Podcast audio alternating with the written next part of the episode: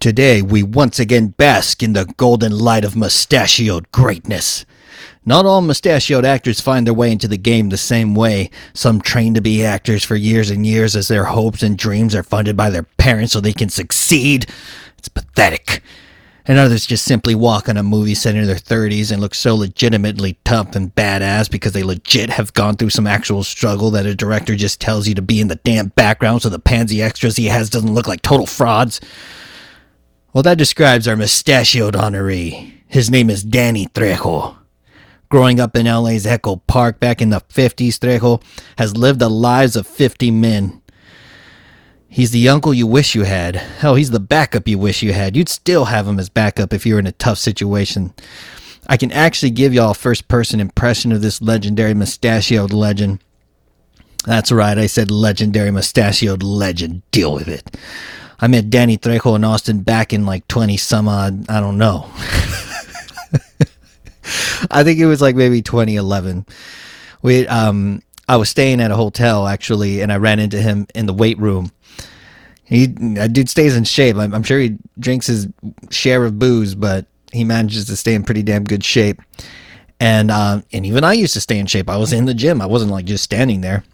And we left the gym at the same time he was leaving the gym and I just kind of told him like, "Hey, what's up, man? I love your stuff." Like, I think mm, I want to say Machete had already come out, or it had been, it had definitely actually come out. I just don't know how long it had been, but we were just kind of going back and forth. And um, I mentioned to him that I was from the south side of San Antonio, and he mentioned that he had family out there. I believe he's the cousin of Robert Rodriguez, but they didn't find that out till later.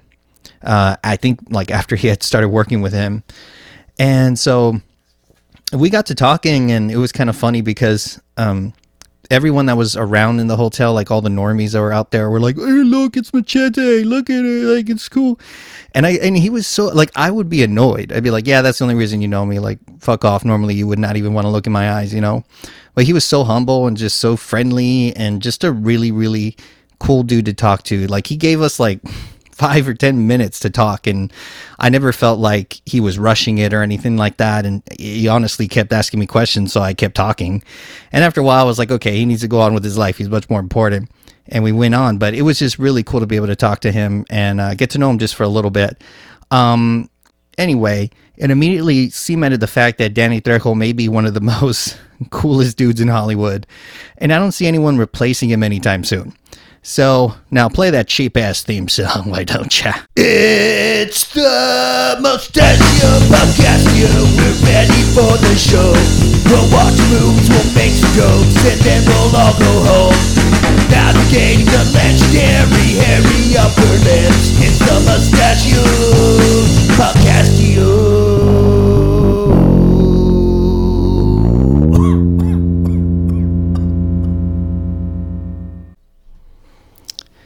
All right, so I'm just gonna have me a little sip of whiskey before we uh, keep talking. Well, I say we. Am I? Maybe I'm sick. Maybe I think it's me and someone else in my head. I say we. It's just me. I forgot to mention today's a solo cholo episode. Uh, so uh, today we are covering badass. Yeah, badass you know, Danny Trejo's been in a lot of movies. He's been in the background of a whole bunch of movies. He's had like one line, two line type parts as well. In fact, he was in Death Wish 4, which was the first episode of Mustachioed Podcastio. And I think that was his first like speaking role. And I think in an interview, he had mentioned how it was funny that his first speaking role was actually, he wasn't even playing a Latino. He was playing uh, an Italian guy. I, I, think the last name was like Sereno or something like that. And um, anyway, um, I ended up deciding on Badass just because my older brother recommended it first of all, and you know when your older brother recommends a movie, you kind you got to hold true to it. I also failed to mention that the reason I had kind of this, I didn't want to do, um, what the hell was the name of that movie? I've only done four episodes. I don't remember any of them. Um, oh, there will be blood.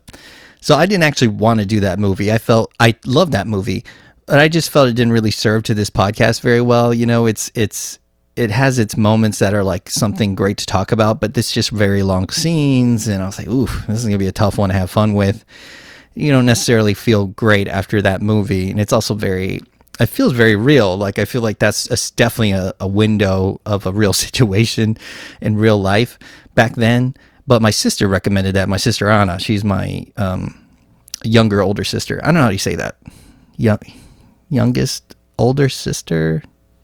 That's exactly what I said earlier. So I don't know. Anyway, so she recommended There Will Be Blood, and I decided I would do, go ahead and do it, but I just wouldn't honor uh, Daniel Day Lewis. oh, so salty. And my brother recommended this movie, and I thought I, I was kind of on the fence. I'd never seen it, and I it seemed like something kind of cool. It kind of seemed like a. I think I even mentioned in Twitter, like, keep your mad dog, keep your Punisher. We got badass on the case. and I think that that's the way the movie seemed like. It was like a superhero movie, but just like a regular guy, doesn't have any powers. He's just out there to make a change.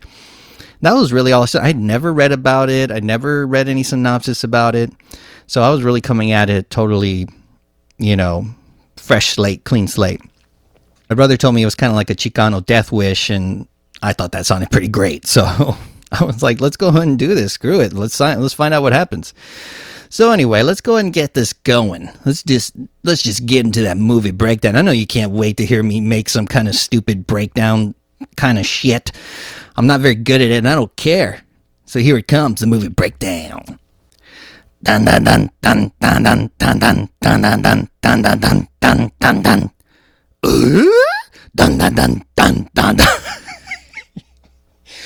Movie breakdown you know, you gotta love the fact that this movie just gets going. We get a lot of shots of, the, of LA, a lot of the areas I drive through on the daily. I live in Huntington Park, and which is in South LA. Uh, and I did recognize some of the signs, and I'm very, I'm pretty new to LA, um, to the LA area, but there was already a bunch of stuff that he had showed, um, um, like the director that the director showed that I was like, oh, cool, cool, like that's awesome. Um, I know with Danny Trejo being from LA, I'm sure that was a big selling point for him to take on this movie. I think he likes to represent his area and represent his communities that he grew up in. And so uh, that was a really cool way to start. I also kind of liked the little touch. It was very, it's very of that time. And I know it's not, it, the movie's not that old. I don't even know what year it came out, but I know it was like you know, 2000, probably like, uh, you know what, let me look it up. Now it's bothering me. I need to find out what year this came out. I'm sorry. I do, like I said, I don't do any research. I'm just here to be normal and I don't know. Let's see. Let's take a look at what year this came out. The thing with the movie Badass is like if you if you search for it, you have to put movie after badass because then you just get some random distraction. Uh, distraction. you get a random definition of what badass is. So it came out in 2012. Um, so uh, 2012, like you, it doesn't feel like that long ago, but that was a long time ago, and you can see it in the beginning of the movie because it's like all the clips of people showing it on YouTube and I mean YouTube's still around and all, but it's just funny because I I don't think YouTube is that um the video channel that people look for to see that stuff. Probably like TikTok and stuff like that is where you'll see people like getting beat up or fights and crazy stuff like that. I know you can find it on YouTube too, but I just don't think that's what like young people are using for that kind of thing. Oh God, I sound like such an old man. I hate myself. Anyway, so I really like the great intro song too. I'm not sure who performs it, but um, I will be sure to look that up because I, I like I like the style. And, and even though the opening credits are kind of long, you know, the shots are great. I just I just like seeing all that stuff. It's good stuff. So the movie starts and we see a lady getting to her seat, and they're on a on a uh, on a bus, public transit, and uh, which is kind of cool. Like um, you don't really think about like public transit when you think of LA. You think of other cities like New York, and it's kind of funny. And because this is a driving city, much like the city that I'm from, San Antonio, it's it's a driving city. But, you know, there is a bus system here and they're definitely putting in their work to try to get more people to use the damn bus. And uh, so Danny Trejo's on the bus. He's he's chilling out on the back bench right in the center. He's looking more grandpa than usual in this one. They definitely tried to. I mean, because he's an older gentleman. I, I I I'm not sure how old he was. He was probably like in his dear God, maybe his early 60s in this movie. Um, I could be off, but he doesn't look it. Like this guy looked 60 when he was 40 or 35. And so he hasn't really, he's actually aged really well. But in this one, they really try to bring out that kind of grandpa look. He has a big old beard, and the reason he's he's being honored as a mustachioed legend is normally he has just the mustache. He wore the beard for this movie, but he's definitely a mustache man.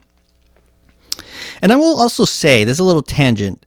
I understand that, like in my photos um, that I posted myself and in, in the logo, I don't just have a mustache. I get it.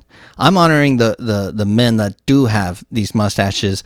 I've tried using, you know, just having a mustache. Oh, the creepy fact factor uh, on me goes high, like just skyrockets. If I could sport one and not look creepy, uh, I would definitely sport it.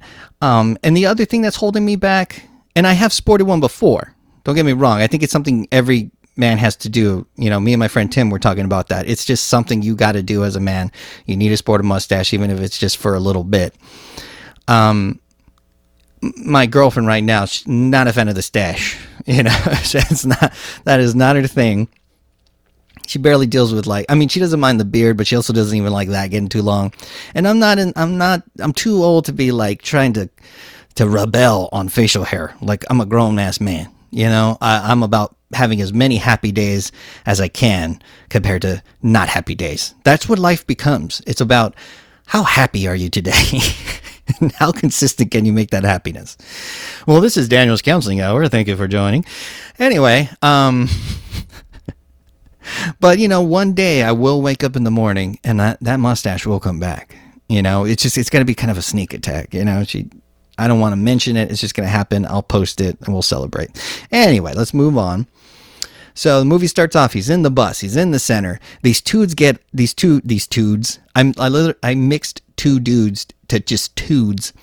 These two dudes get on the bus, and one immediately just yells out "Yeehaw!" And you always know that's a bad sign. For some reason, in movies, when you say "yeehaw," especially modern film, "yeehaw" always means it's coming from some asshole. I don't know why. But even in Texas, you know, you don't just go yelling yeehaw for no damn reason. You don't get on the bus and yell yeehaw. You're automatically a piece of shit if you do something like that. You better be yelling yeehaw because you're at a rodeo and you're doing something badass. That's the way it works in Texas. It's just unbecoming of this gentleman to be doing that. And uh, they're definitely, they definitely have like that Hollywood skinhead look, you know, like what Hollywood thinks skinhead people look like. And uh, it's these two guys and, uh, he tell you know then he tells us that he's he's going to let us know um, he being Danny Trejo he's going to tell us um, about letting us know how things were before all this. So we kind of know that this is some kind of epicenter of a change in his whole life trajectory. And so we kind of do a little backtracking. It's kind of like in um, kind of like in the Wolverine movie. I forget which one. It, I, I don't remember but the one where they go back and uh, we're seeing Wolverine fight in the Civil War and stuff. Well, Danny Trejo's not so old that he fought the Civil War, but but we go back to Santa Rosa, California, in 1957. He's a kid. He's living on 60 acres of farmland, which is crazy. And uh, he talks about going undefeated and, and winning the football state championship in 1967 on a corner route, which is not the easiest route to run. I don't know how many, you know, people uh, that listen to the show are big into football, but that's a tough route. And um, it looks like he had a pretty damn good start of his life. You know, very humble and didn't have a whole bunch, but he had plenty of uh, support and and and plenty of love in his life. He also had a girlfriend. They show um, during this part as well, and he's he's talking to his girlfriend, and he's letting her know that he's enlisted in the army and he'll be back in no time. how many how many people that enlist say that, right? Like you just don't know. I mean, once you sign that paper. So he ends up in um, what looks like in in uh, Vietnam province in 1967, and there's that song that always goes with any Vietnam stuff. It's kind of like folky Americana music. I don't know, like they they played it a lot, like in Forrest Gump and stuff. I don't know why that with Vietnam they always have to play that kind of music, streaming guitars and sad lyrics. so, well, actually, I do know why because Vietnam was a very sad war, and so he spent um, seven years there in that war with one of those in a POW camp. And uh, that's when we get that line where they're electrocuting him Rambo style. And he's like, Is that all you got, pendejos? Which was fun. I don't know if I. I don't know if I'm badass enough to say that after being electrocuted. Um, I'd probably be more like Marv from Home Alone 2 while getting electrocuted. anyway, hopefully that didn't hurt your ears. Um, so anyway, he ends up getting shot. Um, he gets out of that POW camp and he ends up getting shot in battle. So he, he goes, he heads home and he earns a Purple Heart. And uh, basically, that was the only thing keeping him from, you know, uh, staying even longer. He probably would have stayed even longer. And uh, he was looking forward to seeing his girlfriend again, Lindsay.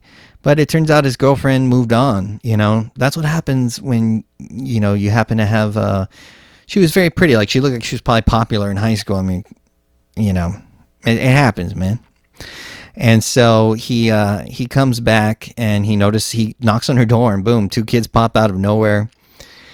You know, because yeah, because there's that line where he's like, "She was the most beautiful girl I've ever seen," and like, yeah, dude, that's gonna happen, man. You know, she was the most beautiful girl you've ever seen, so she's probably the most beautiful girl to other guys. They're gonna swoop on in like someone like me that would have dodged the draft. That would have been like, "Hey, what's up, girl? I heard your guy was in the war, man. That's tough. You want you want a milkshake?" Anyway, so.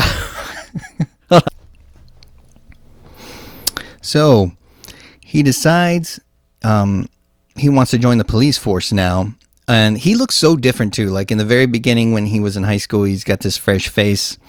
And he comes back and he just, he has this classic 70s style face. And like he has a big old mustache with the long hair, long straight hair coming down.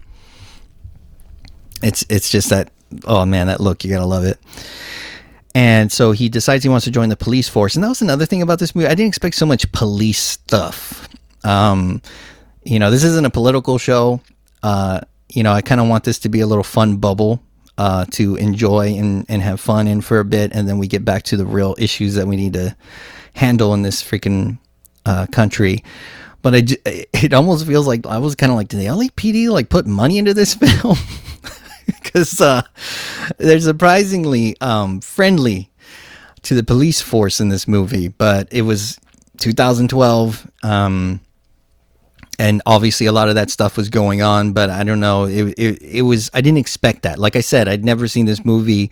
I didn't expect that um like there's a cop in this movie that's like his friend and I, I just kept waiting for this dude to be crooked or do some messed up shit to him or maybe he was like working for the bad guys. I i just was waiting for that and it never happened and i don't know if that's just the way i think about it when i think of that type of situation and he also the actor kind of looks like a you know a douche. So you just kind of felt like he was going to do some kind of shady shit like that. But anyway we're into the beginning of this movie.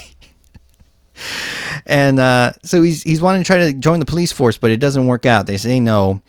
And i don't remember why. It's just that he's reading a letter and it says no. And it, it, it blows my mind like you know especially God damn it! What am I trying to think of? Um, like people are well aware about the issues that happened um, with with veterans after the Vietnam War, and it still happens to this day. But a lot of times they're just simply treated differently. They it's like they missed a whole bunch of their life here, so they don't have a lot of that education that not the the education that some of these businesses are looking for, but they have some real world experiences that they can totally that totally trans transfer really well to a work environment, but for some reason it's always been sort of a stigma for a lot of businesses, and it was pretty bad with the Vietnam War. And uh, so they weren't necessarily celebrated when they would come back home, and that was a big issue for this character here in this movie for Danny Trejo's character, young Danny Trejo. He's trying to get a job, and it's just not happening. They show him getting different job interviews, and they're like, "Well, we're looking for someone with more experience," and blah blah blah, and he's just trying so hard to like just try to be humble and try to get the job, and it's just not happening. So he's still young. He looks like he's maybe like in his mid 20s or something. And he decides to open up a hot dog stand at that age because he's like, hey, man, if, if it's not going to work out with me joining a company, I'm just going to start my own thing. Unfortunately, then from that moment on, it, they show him behind his hot dog stand, and then it transitions right over to Danny Trejo and you see that transition of like, whoa, it's been like 50 freaking years now. it's like a whole transition. Like, holy shit. Like, was he directly in the sun the whole time? So while he was, um, uh, he sort of says while he was trying to create that opportunity for himself, life just basically slipped away from him, and that's rough. You know, uh, I think sometimes you just get into the into the cycle of life, and a lot. I think a lot of people that own businesses, you know, they like they have some hamburger shop for like fifty fucking years, and age you just your life goes by because it's a whole thing, it's a whole routine, and you just get stuck in that rut. And this part actually gave me the feels a little bit. Um, he they cut they cut to him putting on his uniform and I think I think he's putting on his uniform because this is the last time that was the last time he felt proud like of himself. And he felt good about himself and he just starts crying while wearing the jacket. And uh, watching a Trejo cry oof man. It's kind of like watching my dad cry. I've maybe only seen my dad cry twice. And uh, both times are like oh oof. It hurts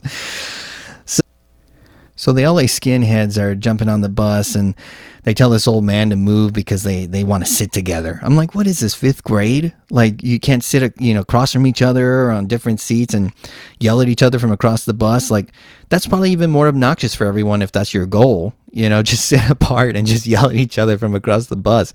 But no, instead they want to sit together. I'm like, okay, whatever. And you can uh and also there's like space around Trejo in the back like sit on the bench. Anyway that's where i always went. I used the bus a lot going to school and i always sat on the bench. Like it just and if not i just stood up. But uh, obviously that's not what these guys are are wanting to do.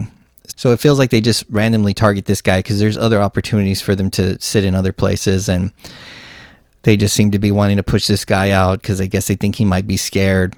But instead, he, he instead he gives uh, one of the loud skinhead dudes a wapata in the face, like just freaking smacks him straight in the face. And they show people getting video with their phones as well, which is like something that's so common knowledge now, but I think it was still pretty fresh then too. Because, you know, that was around when phones weren't looking necessarily like freaking potato cameras, you know, the phones are getting better by at that point.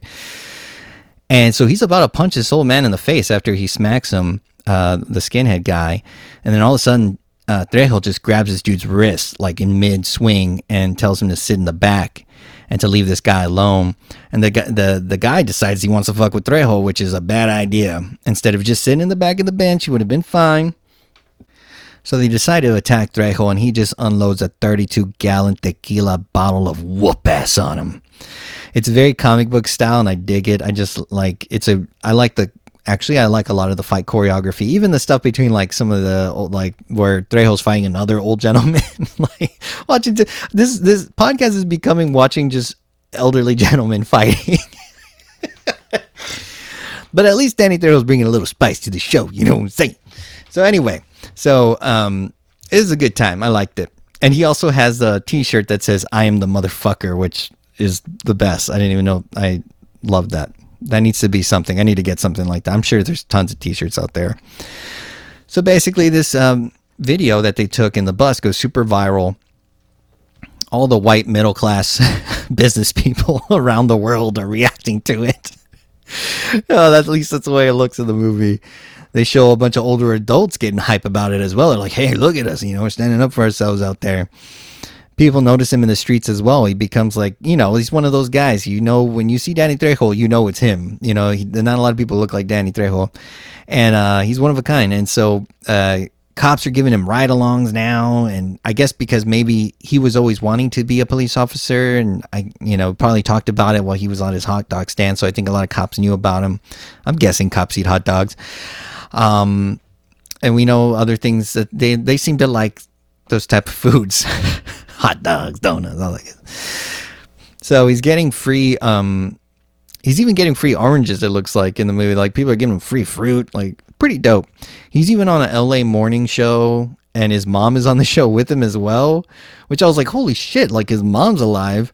I guess he's not playing his age. Maybe he's supposed to be in his fifties or something like that, or forties. And um, or maybe his mom had him really young. You know, you never know. So uh, now we're three months later after they're in that show, and his mom was like telling him how proud of you know him she was, and we open with the mariachi song. And when you open up a scene with the mariachi song, it's it's one of two things. It's either going to be a, a celebration, like party, birthday party, Mother's Day, or it's a damn funeral. and I don't know if a lot of people know this, but yeah, mariachis play at funerals as well. Mariachi is like some of the saddest freaking music. Like it's good. I like mariachi. I've even played it myself on trumpet um, with my brother, and it, it's a good time. But it, if you think your emo music is sad, man, mariachi music. There's a reason why there is uh, gritos in that kind of music. It's like a literally sad boy crying. and uh, that was a horrible grito, but you know, I don't want to blow anyone's ears out. I got some power. So we're at his mom's funeral. Turns out she she passed away, and she seemed to live a great life. So it's you know it's sad uh, because he was probably very close to her. But he's got a friend there, you know, giving him some comfort and, and everything. And it's pretty awesome. The priest at the funeral is no other than that uh, um, uh, Richard um, Riel, I think that's how you say his last name. I might be super off on that, but basically, he's the guy that invents that game, jumping to conclusions or something like that in, in Office Space. I love this guy. He also has a dope walrus mustache on that mofo. Um, but I love that guy. He's so consistent, man. He's he's done some other things too, but um, I just always remember him in Office Space. He's so good. Uh, so um, Trejo has that friend tell him everything's gonna be all right, and um, in her will, she leaves Trejo her house, jewelry, and a bunch of other stuff. And that cop friend that I had mentioned earlier, um, and you can tell he's like a cool cop because he has his uh, few buttons open on the top of his shirt, you know. and um, he says something about uh, that he saw a T-shirt that's selling that has um, Trejo's face on it and it says "badass" on it. And uh, so now we get into the house, his his mom's house. He's getting ready to unpack and move into the house. This is kind of funny. They run into some nice VHS tapes of Trejo's porn collection. uh, and uh, his friend's like, well, his friend kind of pockets one of them. He's like, hey, you'll like that one, man. And his friend kind of pockets. He's like, well, I guess I'll check it out. Old school, man. And so uh, they run into his mom's liquor collection as well, and they bust that open, and they start talking war stories. They start getting all tequila out, and I think they got some of the Los Negros on there too, uh, which is a really good beer. It's just classic. So this is when I noticed that Trejo's actually sporting a leather fanny pack in this movie. I don't even know why I didn't notice it earlier. Like it's even on the poster, and I just never noticed he had this freaking fanny pack. And it's the, the coolest and most legit fanny pack a fanny pack will ever be. I mean, if Danny Danny Trejo's like the pinnacle of that, it's only going down now. You know, so 2012 was the the the peak of the fanny pack. The second peak because it was like huge in the 90s. I think. I think even maybe I had one as a kid. And I think a lot of kids had them. If you were a 90s kid, you probably had one or your sister had one. They were around. Uh, along with like those bracelets that snapped and some other stuff. You know, gotta love the '90s. Koosh ball, maybe Gigapet, Pet Rock. No, Pet Rock was probably before that. Anyway, enough about all that. Let's get back to this movie. So his uh, his friend here, uh, his name is Klondike Washington, which is the dopest name in a movie I've heard in a while. And Trejo talks about his life just being up and down lately, and that things are getting better so his homie gives him a flash drive and tells him to put it in his uh, mom's safety deposit box for some reason. It's really weird. It's like super vague. Like you're like, what? like how many times? like have you ever gone up to a friend and like, hey man, um, you mind putting this USB drive in your in your safety deposit box? like, I'd be like, no, what is on here, man? I want to know what's on this freaking flash drive. So, um, so so Trejo kind of gives him some shit for knowing about technology and stuff, and he tells him that he will uh, teach him. His friend uh, Klondike tells him he'll teach him how to use technology while he's living there at at the new pad.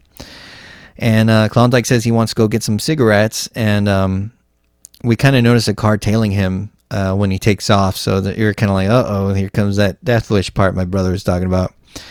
So um, these these dudes look up to no good anyway, and uh, he's walking out of the of the little mart, a little quickie mart, and uh, these two guys pop out of the car, and you're like, they're like, you know what, Grams, you know what we want, Grams, give it up. That's what he tells them, and it's pretty obvious they're looking for that drive.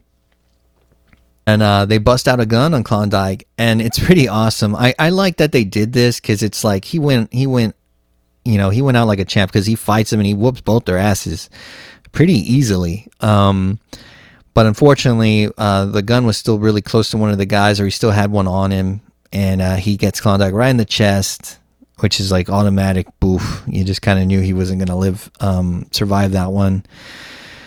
Um, they tried to search him or try to get a chance to search him, but the the for, I guess the cops were around and or they heard the gunfire. I don't know how in LA you can tell, like I well, I mean you can you can if you if you're um, having experience with with firearms, like you know the difference between when you hear a a, a gun and when you hear fireworks, and I guess you know people know the difference because man in LA. Um, they have like a lot of restrictions in, in San Antonio, at least uh, from you know my experience when it comes to fireworks, like you don't hear them that often, except for those very specific holidays. But in LA, like if this is some type of celebration or something going on, like man, fireworks all day. My poor dog is like goes insane. But he's actually, I think, getting used to it. It's happening so much that he's like, oh, I don't even have time to have anxiety about that right now. And so, um, uh, so anyway, so the guys get out of there um, before the cops come and uh, Trejo wakes up to the phone ringing, and it looks like they needed him to identify his uh, to identify his friend, which sucks, man.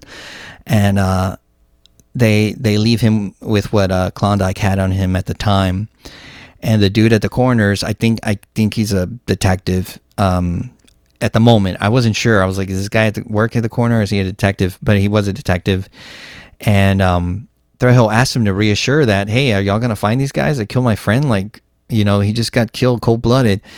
And the detective gives him like obviously like a um uh just like an automatic statement, you know, of like, oh yeah, yeah, well no, we're gonna work our hardest to find him, you know, like but you can tell like he's probably said that to so many people and it's not happened. Now Trejo is grabbing some booze, obviously, to mourn his friend, and he's going to the gas station and he's new to this area, so nobody really knows him. I mean, well, I guess they kind of knew about him because I mean his mom lived there, but you don't necessarily go to the the store right there where you go visit your parents. And um, so he's a bit short, and he asked the cashier um, if he could spot him just a couple bucks, and he'll pay him back later. All of a sudden, these dudes just roll up and rob the place. I honestly feel like I would be great at this sort of acting gig like just coming in and being loud and shit and just like I just feel like I'd be good at that. I, I, I make a decent angry face. I just think it would be fun. Anyway, uh, so uh, Trejo tells them to leave, and uh, the man, um, the the main dude, I mean, points his gun at Trejo's face. You know, because that normally works. I feel like if you're one of those guys that um, are people that that robs liquor stores and shit like that, usually just pointing the gun at someone does the trick. Uh, I think like probably nine out of ten times I feel, but that does not do anything to Trejo. He's just like, all right, you want to play like that? So Trejo whoops all their asses. He's um, working his way home. Um, he he whoops all their asses, and then he's working his way home, and you see that he has the bottle of tequila. So I guess the owner was like, yeah, yeah, just take it. So so if you ever want a free bottle of tequila, fight some crime. And uh, he runs into Klondike's sister, and she's uh, getting all the stuff, um, I guess, that her brother had there at the house. And she talks about how her brother died just a few blocks from, from the house that he's living at now, from his mom's house. And um, the sister lets him know that the cops won't solve anything. You know, like I think at this point, Trejo is thinking, you know, I, I think he has a hope or faith in the police. And he really felt like they might figure out who killed him, but the sister is very well aware that that's not going to happen, and you can't just feel like these guys are going to solve anything, and that you got to get this shit done yourself. You know, so it's kind of a, signa, signifier what's going to happen throughout the you know as the movie goes on. And then we get into like the uh, the neighbor part of the movie where we start developing that relationship because I and even I thought about that. I'm like, he's got. I wonder if they're to work in the neighbors because he's like new to this house And so Daryl's on the front porch uh, drinking his tequila. Classic. You gotta love that.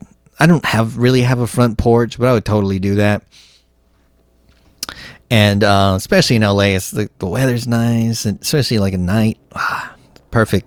Smoking, you know, doing a little smoking, drinking some bourbon. Anyway, so so um, there's a, a, a black kid next door, and uh, he's like, I don't know, he's at that awesome age. Like I think it's like 11 or 12. Like this is a dope ass age, and um, he asks why Mexicans are always drinking tequila, and he goes, "Is that the official drink of the cholo?" I thought that was so funny. He delivered it so well too. And to be honest, the official drink of the cholo is just whatever booze they can get for free or whatever is cheap and will get you messed up. that is the drink of the cholo. There's no specific one. Um, tequila is nice to have around though.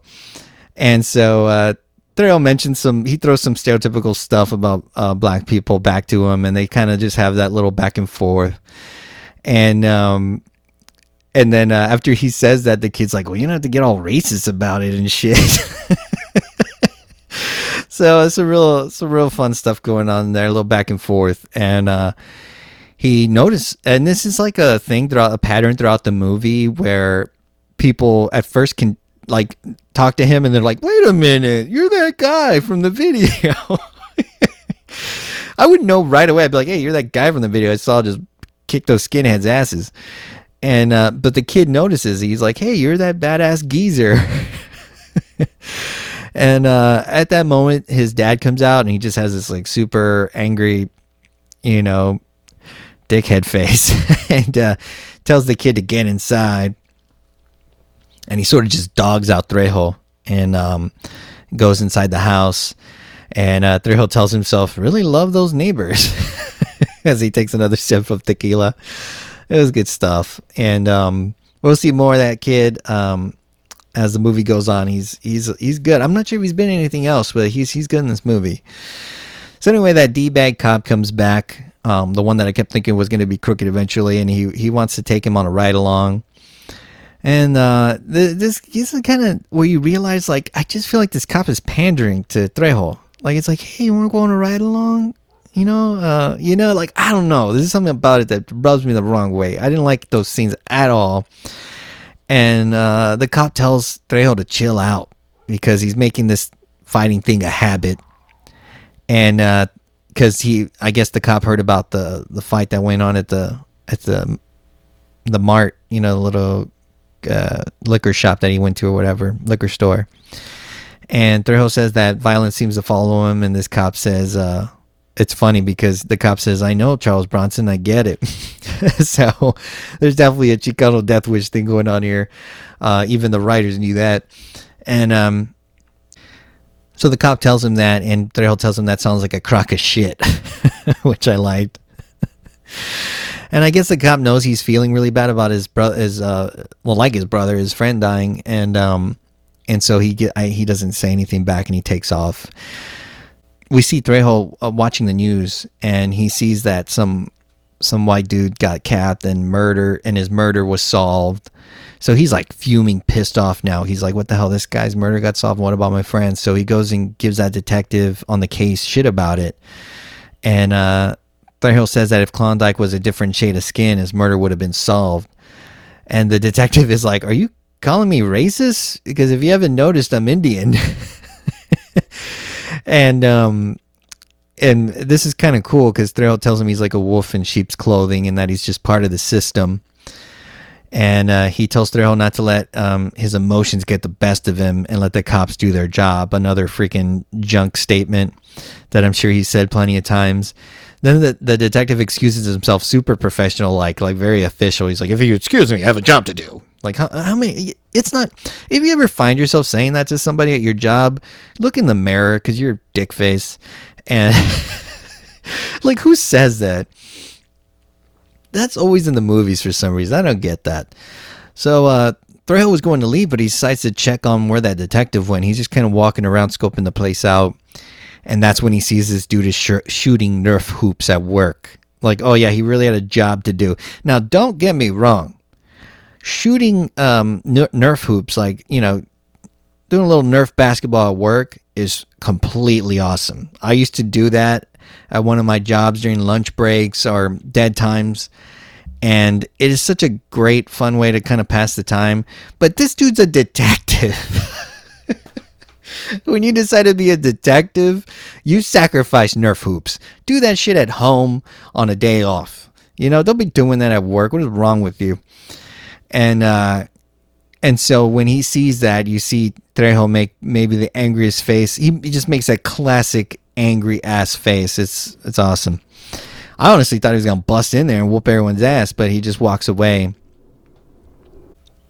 This is when Trejo takes the advice of Klondike's sister and he puts on his baby blue shirt, his blue hat, and his cargo khaki shorts and white Nikes on, and he gets ready to solve some fucking crimes. So, well, one specific one, obviously. so, during this, we see him um, grab that USB drive because I think he knows there's some kind of connection. And he puts that under his pillow, I think, or under his bed, something like that, maybe under the mattress. Um, the old school bank for uh, for all you know, some of your grandparents maybe or some of your uncles. That's the bank is under the freaking mattress. So Theo finds the the gun shell. He goes back to the crime scene and he finds the gun shell in this like drainage pipe in the middle of the alleyway.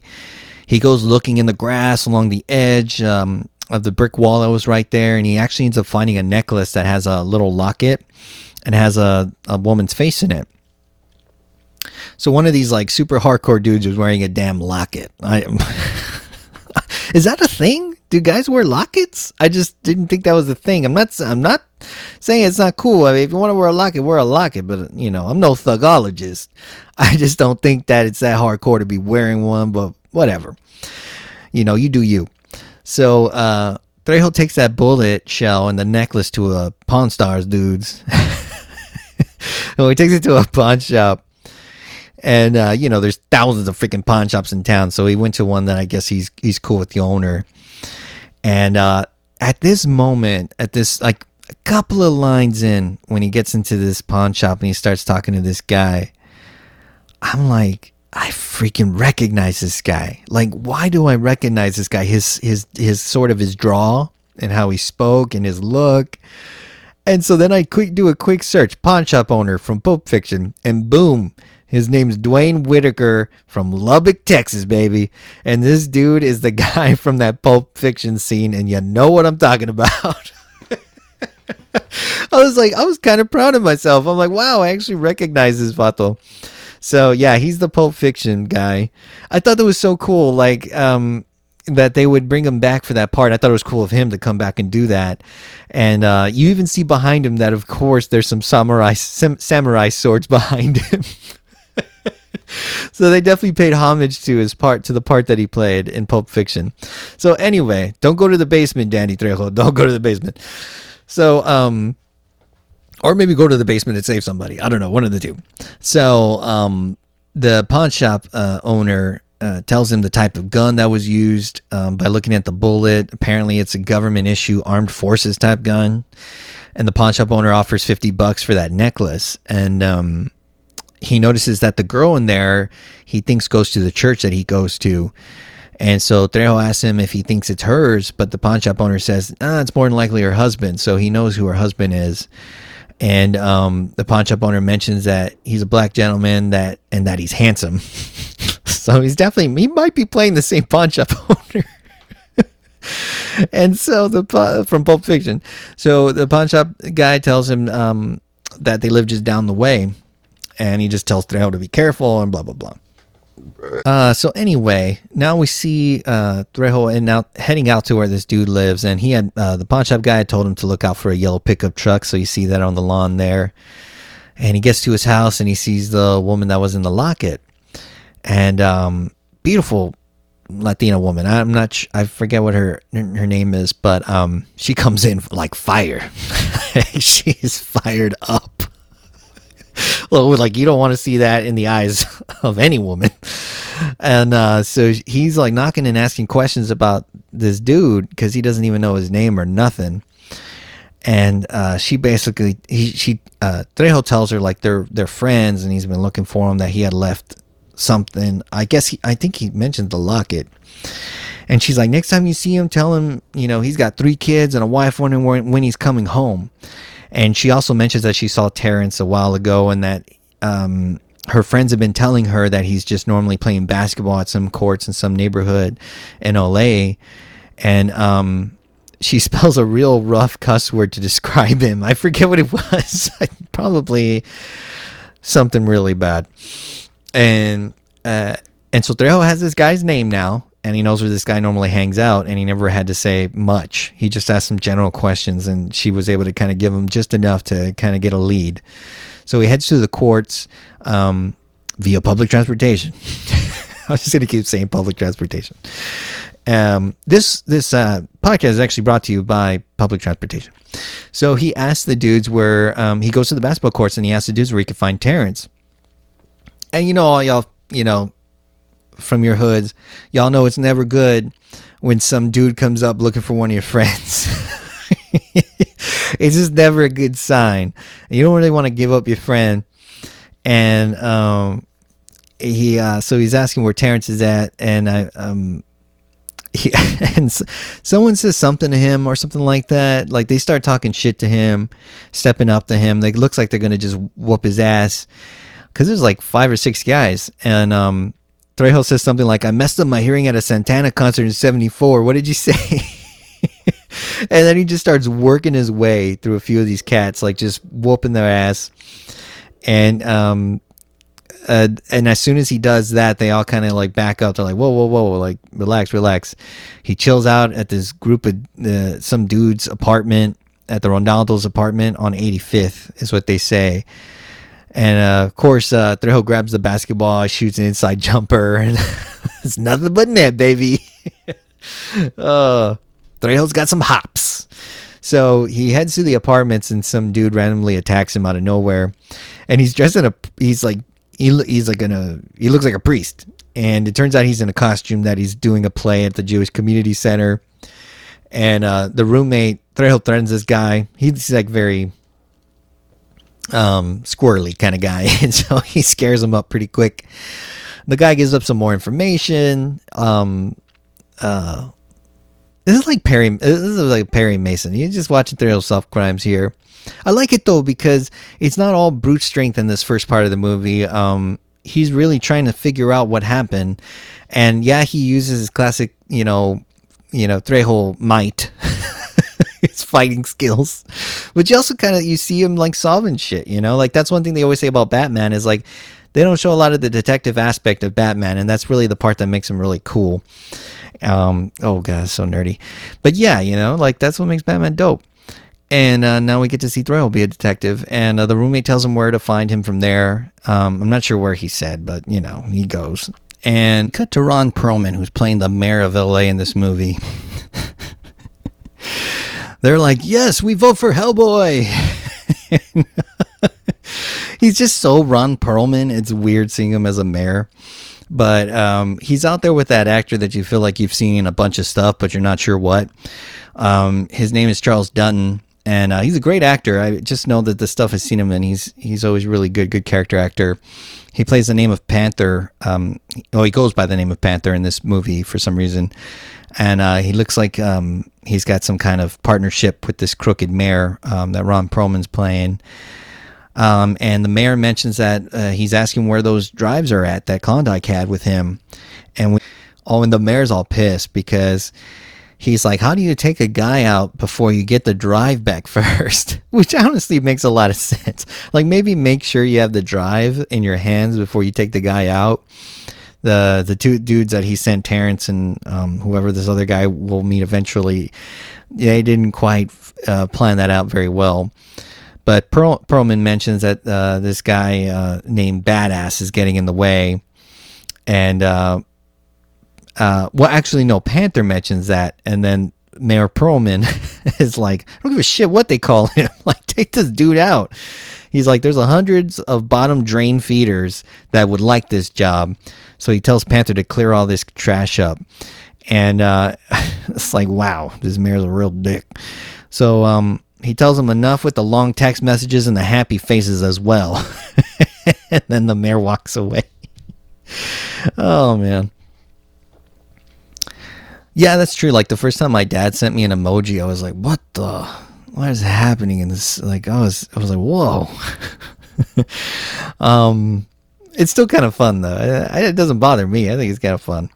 So Trejo, uh, Trejo helps his uh, this old lady uh, that you also recognize from a bunch of stuff, but you aren't sure what type of movies.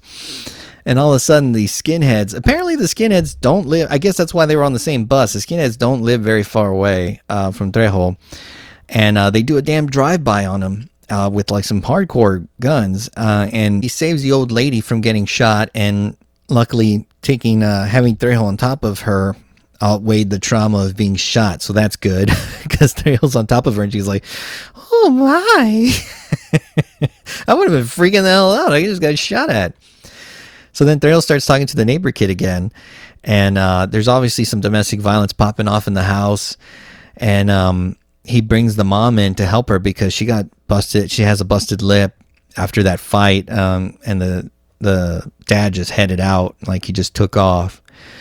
So um, it's kind of uh, interesting because then Trejo has him in the house, and he's kind of like you can tell he's never had to like be like a host. He's like, "You want some Hungry Man dinners? I got some Hungry Man dinners." and um, then he ends up offering ice cream, and the kid tries the ice cream, and um, I think Trejo says that the, this ice cream is the bomb. I miss. We should bring back the bomb. I just like, like, man, this is the bomb. Um, and the kid asks him if he's still living in the 90s or what. I'm like, how does a kid know that we said the ni- that in the 90s we said the bomb? He wasn't around. he must have watched one of those. This is the 90s or whatever the hell freaking shows. So anyway, Trejo rolls into a bar asking for Renaldo, and all of a sudden we have like it kind of reminded me of uh, the Desperado, uh, which Trejo was in. Awesome. That was the first time I think I saw Trejo, like from what I remember. Um, like the first time I pretty sure I saw him was in Desperado. He was so awesome in that movie. It made me want to learn how to throw knives, and then I wasn't good at it, so I just stopped. And uh, he goes into this bar, and the bartender eventually tells him, um, uh, something. I don't know, like they're kind of going back and forth, and everyone's like, nah, you're not getting out of here alive. So they all start attacking him, and he's just whooping everyone's ass again. You don't really see Trejo struggle too much. Like he's almost always kicking ass, and uh, he's just like messing stuff up. And the bartender tells him finally, like, okay, he's upstairs. Just stop fucking up my bar. so he kicks down Ronaldo's door, throws, um, grabs Ronaldo, who's with a bunch of chicks, probably doing cocaine or something. It looked like, and he puts he puts him out through the window and he holds him outside and he's letting him uh he's like telling uh, Ronaldo like yeah I got a bad arm man. Like I might let you go. And so finally uh, Ronaldo tells him like where Terrence should be. And uh, he throws uh, Ronaldo back in the apartment. Trejo grabs him a big old bag of weed and just says uh yeah um, he's like, yeah, yeah. I forget what he says. He's like, just tell tell Ronaldo I owe him or something, and he just grabs the the bag of weed and heads out. Again, we have this uh, d bag cop picking up Trejo. This guy's so stuck. We didn't need this guy. I don't even know why he's in this movie, but um, he he tells Trejo to get into the car and like you know no excuses this time. Let's go on a ride along real quick. And uh, Trejo's bringing back some groceries, so I'm like, yeah, you know, at least he'll be able to get his groceries home faster. And so he gets into the into the car, and the cop's asking Trejo what he's been up to, because obviously the cop knows something. And the cop says he's been leaving a trail of blood across the city. It's a little, you know, a little dramatic. But um, the cop says you're not supposed to be uh, doing their job. You're supposed to stay, you know, stay the hell away. So Trejo tells him uh, he can't stand around and let a bunch of assholes get away with killing his friend and uh, he tells he he gets fired up and he tells the cop stop like just pull over and we get the hell out of here and he leaves and he, he, he leaves the cop car. But what really bothered me was he leaves his groceries in the back of the cop car. I'm like, bro, you're not a millionaire, man. you got to remember to grab those groceries. I don't care how fired up you are. So uh, maybe the cop brought it to him later. I don't know. Why did that bother me so much? I have problems. And um, now we see Trejo walking into his house and it's been ransacked. This is maybe the most this was definitely like kind of like what me and Bobby were talking about a cocaine driven scene. Maybe they needed a little extra runtime, and someone was like, "Fuck that, fuck that, fuck that." He he walks into his house. It's ransacked, right? And then this this this vato that looks like he he looks like Oddjob but big and Chicano. he just has this like giant. He get so Thrill gets into his house and this giant Chicano British dude. Maybe he's not Chicano. I don't know, but it sounds like he's making up a British accent to me. I didn't bother looking it up, but um, it's like me doing a British accent, which is horrible. I won't even do it. Just to, I'm not sure if there's anyone that listens to this podcast in the UK. I apologize if I ever do a British accent because it is absolutely miserable. It's horrible. Anyway, so this uh, Chicano British dude, he's asking for that flash drive, and uh, uh, he bear hugs the hell out of Trejo. Like he just lifts him up, and he's just like bear hugging him, like getting ready to freaking break his spine. But Trejo starts fighting his ass and gives him some wapatas, and he ends up throwing this dude outside the house. They don't show how he does this, and I have no idea how he did this. This guy looked like he was like the tallest dude I've ever like. He's like six foot four, six foot seven. I don't know.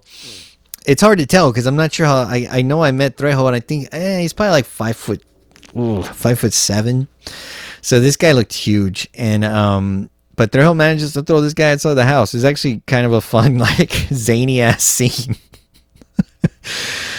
so um, I think then we see all the mayor's files in there. Trejo goes ahead and and uh, he has the neighbor kid. That's right. He has the neighbor kid help him open up this flash drive because he had no idea how the hell they, you know, get these files. And they start looking through there, and it looks like there's some plans and shit. So in my mind, I'm like, I guess there's some plans that aren't great, or like it shows that he's doing some really shady stuff with his plans, and he doesn't want that to get out there. So that's what I'm thinking. Why the mayor needs that flash drive. So then now we see uh, they go visit a massage place because he notices some name that was in there, and this woman's name, and that he saw in the files. So he visits her. Her name's Tatiana. And while he's getting the massage, he specifically asked for her. And so while he's getting the massage, he asks about Terrence. And apparently they were in a relationship, and, he, and she says they had broken up. And um, and then she was like, you know what? I'm just gonna have someone else finish your massage. So I guess she's kind of getting suspicious. So now Trejo decides to follow her. Um, I guess when she was done with her shift, and he kind of sneaky sneaks his way to the house. and um, it's funny. This is kind of like a another outlandish scene. It's like you know what it felt like. It felt like someone watched the movie, like some producer, somebody watched the movie and was like, "Yeah, we need to add some outlandish, funny shit to this," and that's what it felt like, like some post stuff, because uh, it doesn't really go with the flow of the rest of the movie. Um, uh, the way it was inserted, some of it feels very abrupt, I guess you could say, and um, but he's looking to break into this house and all of a sudden flashlight shines up on him like real like boom. And it's it's that it's a little person from Seinfeld uh, this um, Kramer's friend who I love. That guy's so hilarious. Um, and and uh, he has like a freaking I think he has a rifle or shotgun or something I can't remember but he's getting ready to just freaking shoot this dude uh, shoot Trejo but guess what? Of course, he recognizes him from the badass YouTube videos. and so then uh, he automatically is like, "Oh yeah, you're you're badass, like you're awesome, dude." And he tell and so Trejo's like, "Oh yeah, yeah, cool, cool." And he's like, um, I think Trejo says something like he's dating her, and I guess he was trying to sneak in to surprise her or something like that. And he sees Trejo trying to get through the side window. He's like, "You know, she always leaves the back door open," which was also kind of like, uh, "How do you know she does that?" maybe he talks to her. Do I do I talk to my neighbors? I'm like, hey, just to let you know, I always leave the back door open. Uh, so that was some weird. That was a weird exchange. So he finds his way inside the house, and he finds um uh uh let's see. Oh, he finds Terrence um with Tatiana, and they're getting down. And he uh he breaks in and they start fighting. He sticks this dude, um, this dude's hand into the damn garbage disposal, which I've always wondered, like, what happens if you stick your hand in there? You know, it sounds like there's some wild stuff going on inside that garbage disposal. They they cover it with that little rubber stuff so you can't see. and I'm I'm too germophobic to put my hands in there and open it up to see. One of these days I'm gonna get some gloves, take apart my garbage disposal, and then try to put it back together, and then call somebody to fix it. So anyway, um, so so he sticks uh this dude's hand in the garbage disposal, and holy crap, we get some real gore here. I love this, just blood going everywhere. He pulls out the hand, and they're like fingers are gone, and the dude says that it was his homie Sebastian. Uh, asks who hired him, and of course he doesn't want to say anything. Like that's a pretty tough question to answer. So he puts his damn hand back into the disposal, and now he's like down to like just he's just got like a a clubbed hand. it's just oh man, it's rough. He might have a little bit of a pinky in there, but the rest is just fucking chopped meat. And uh, finally, the dude tells him like, "Yeah, it was Panther. Um, we're working with Panther. He'll be at some loft tomorrow night or something, you know."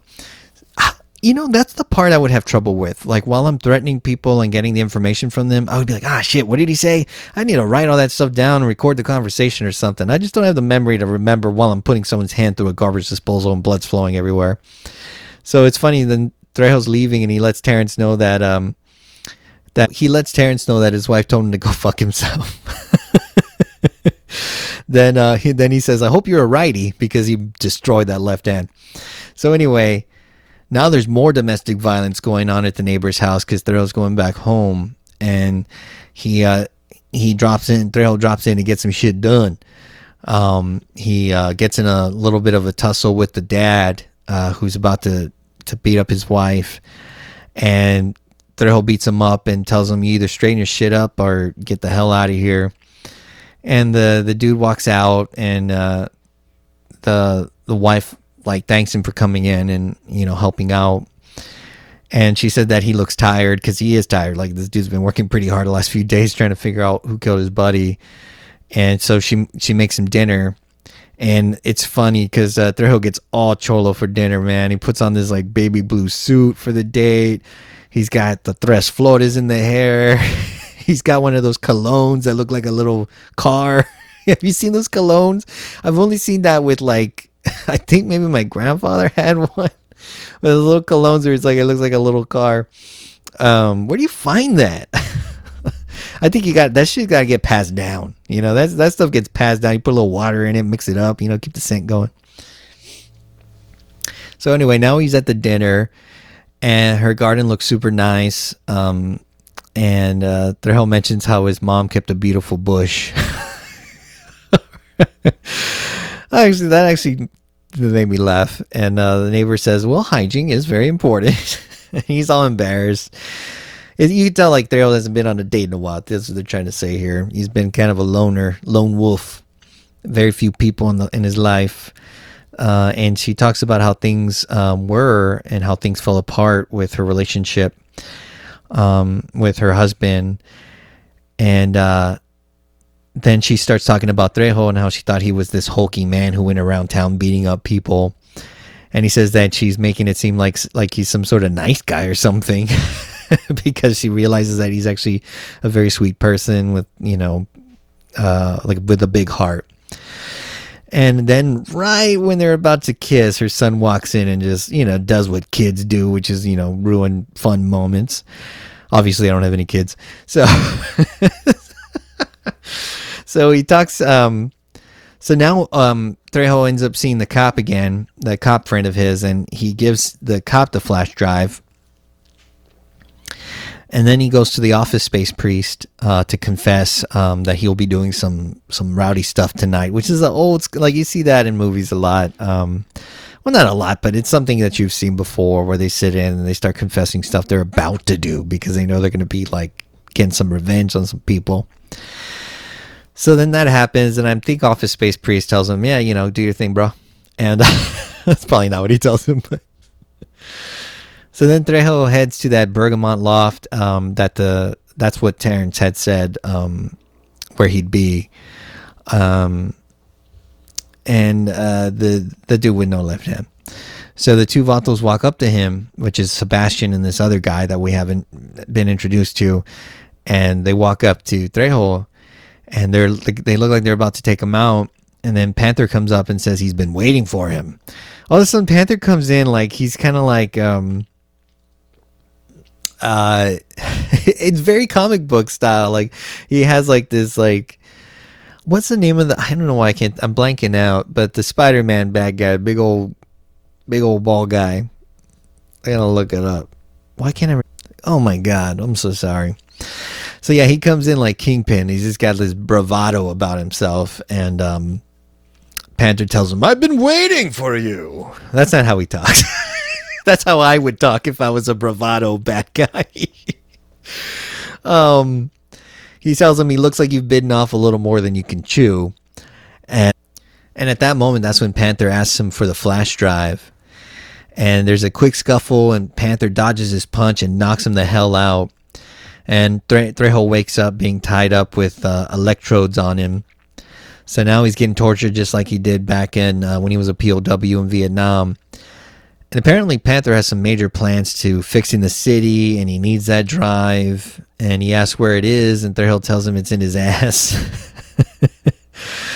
and uh, Sebastian mentions uh, Klondike, and so Threhill knows right there and then that that's the dude that actually took him out.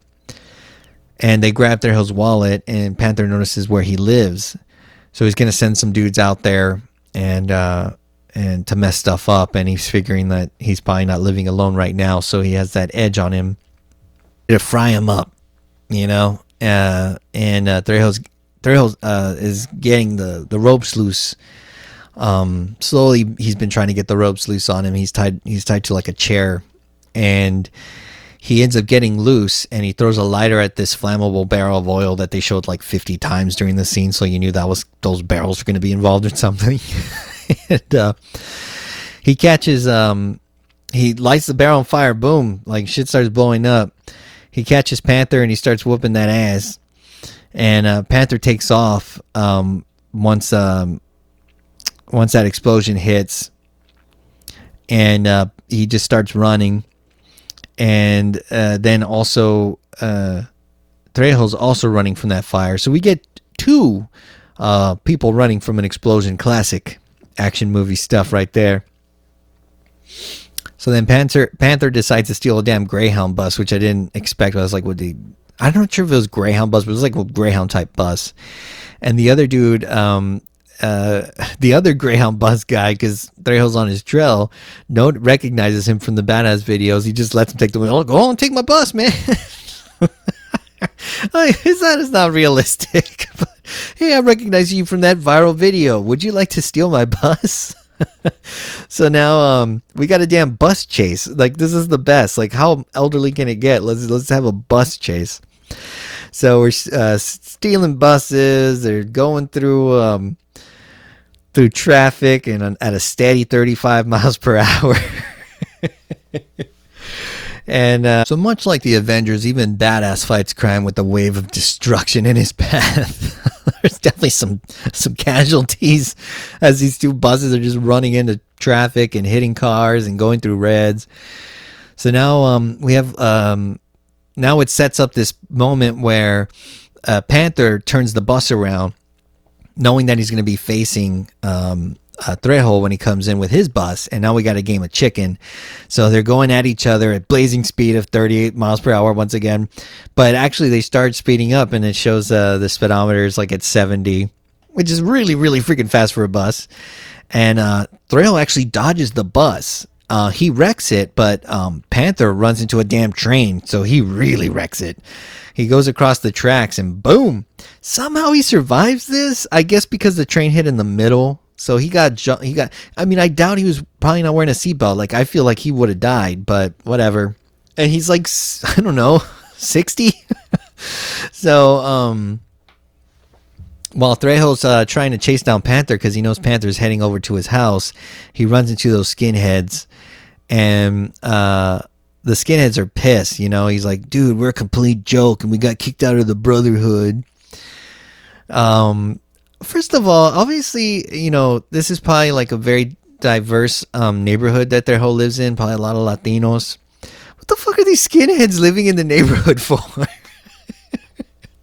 You feel like a skinhead would try to find some neighborhood, you know, like that they could feel, you know, they could be all nice and racist and not have a lot of um, pushback. But uh, maybe they're just very they just like to really push it and and be challenged and Ah, so anyway, these guys have something coming to them. I honestly wish that he had whooped their asses sooner, but I guess they wanted to have them tagged to the end of the movie or toward the end. And uh, so he runs into them and he ends up whooping their asses again. And and Thrill's like messed up. He's already been through a wreck. He's been fought. He's been electrocuted for God's sakes, and he's still able to beat these dudes up. And uh, uh, it's funny because it's a super intense moment. Trejo knows he needs to get to his house, but he still finds a way to make a joke after he beats them up because they were they were trying to record the footage of them messing up Trejo so they could post that and be like, "Hey, yeah, we're tough." And so Trejo says something. I look forward to seeing the footage they took. and so he keeps like kind of limping his way home. Panther breaks into the house and uh, he asks his neighbor where the flash drive is. Um, the the mom, um, I forget her name, but basically he's now she's Trejo's like new girlfriend, basically. And she obviously has no idea what the hell he's talking about. she may be Trejo's girlfriend, but she doesn't know everything. Uh, not quite yet. So uh, he's chasing her around and he's like saying a bunch of crazy bad guy stuff. And Trejo comes in and they start fighting. He tackles him down. Watching two grown ass middle aged men fighting in Trejo's front yard. And uh, all of a sudden, his girlfriend jumps on his back and uh, throws. Uh, she he ends up throwing her on the ground, which just pisses off Trejo even more. But it was actually she saved Trejo in that moment because um, this guy was getting ready. Uh, Panther was getting ready to make that final blow because Trejo was down. Like he he was beating the shit out of him. It almost made it seem like the Panther was like a boxer at some point because he was throwing some swings, man. So then uh, Trejo starts punching Panther. Um, he just punches him the hell out. Just just haymaker after haymaker, and boom, he's done. And I think uh, Trejo says something like, "That was for Klondike, bitch."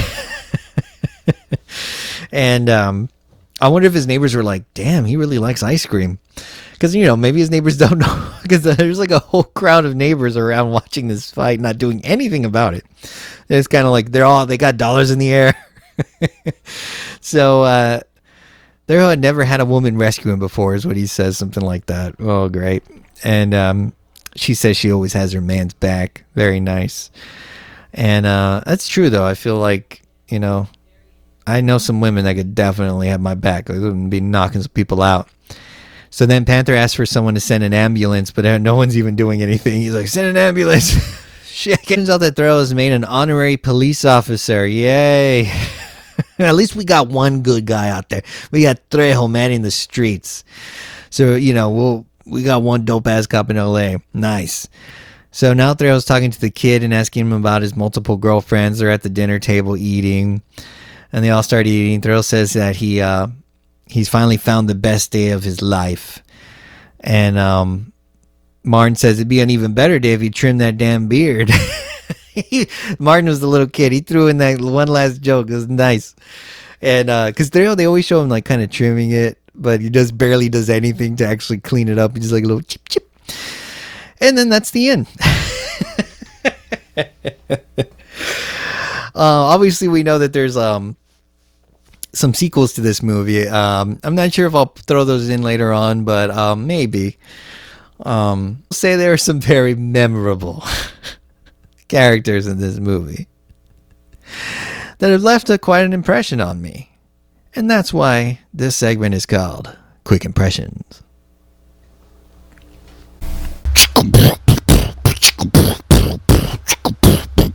Quick Impressions.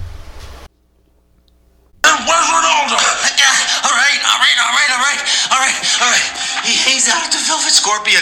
He's there every morning. I swear he's gonna be there tomorrow. You know, man, you make a terrible priest. Where's Ronaldo? All right, all right, all right, all right, all right, all right.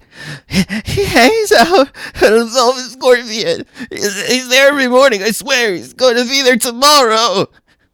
You know, man, you make a terrible priest.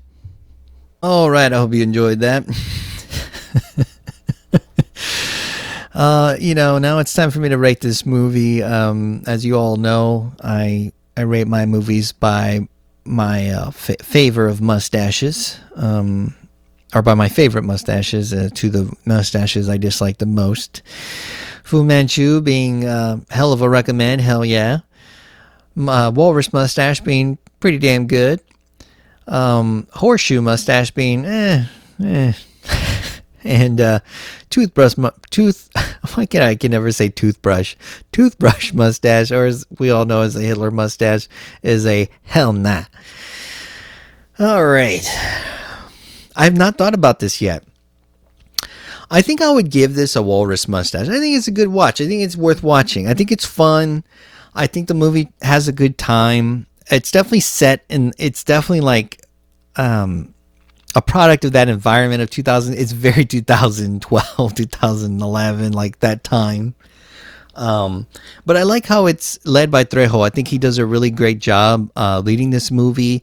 It's probably the most um, his personality sh- personality shines um, like his actual personality shines a lot in this movie. Normally he's playing characters that he's really um, at this point in his life not like. You know, like Machete. You know, he's cartoon version or like you know like super over the top type version of himself in those movies um, which that that's what those movies are about you know that's what makes them really really fun.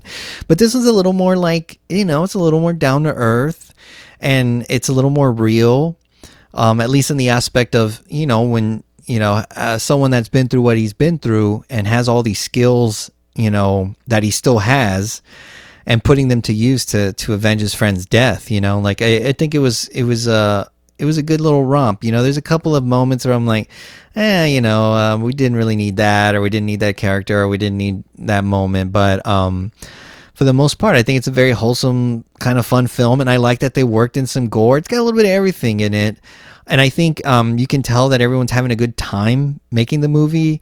And I've said this before. Um, I love it when I see that people are having a good time in a movie, even if it's not super super great, or maybe it's not everyone's thing. Um, I just think it's it's just a good time to watch people having a good time. Uh, for me personally. Um, so yeah, I give this a solid walrus mustache, and I actually do look forward to, to watching the sequels and seeing what I know. Um, I think the second one's like badasses. and um, you know, I'm, I'm, curious where that goes. And I think there's a third one where they're like in the bayou. so, so, I am looking forward to those movies. Um, but yeah, uh, definitely check it out if you if you ever have a ch- if you haven't happened to see if, if you haven't seen it before, check it out and see. I'm curious what y'all think. Um, anyway, quick uh, couple of plugs. Definitely check out my social media. You, know, you can find me at at Mustachioed Podcastio on Instagram and at M Podcastio on Twitter. You can also find. Um, uh, I just started a Facebook page. Um, I don't really like Facebook, but I started it anyway. Um, I figured that'd be an easier way for y'all to reach out or comment or anything like that. Um, feel free to send me any suggestions you might have. Um, like I said in the past, no guarantee I'm going to take it, but if I do, I'll, I'll let you know and I'll, I'll uh, mention that you made that recommendation.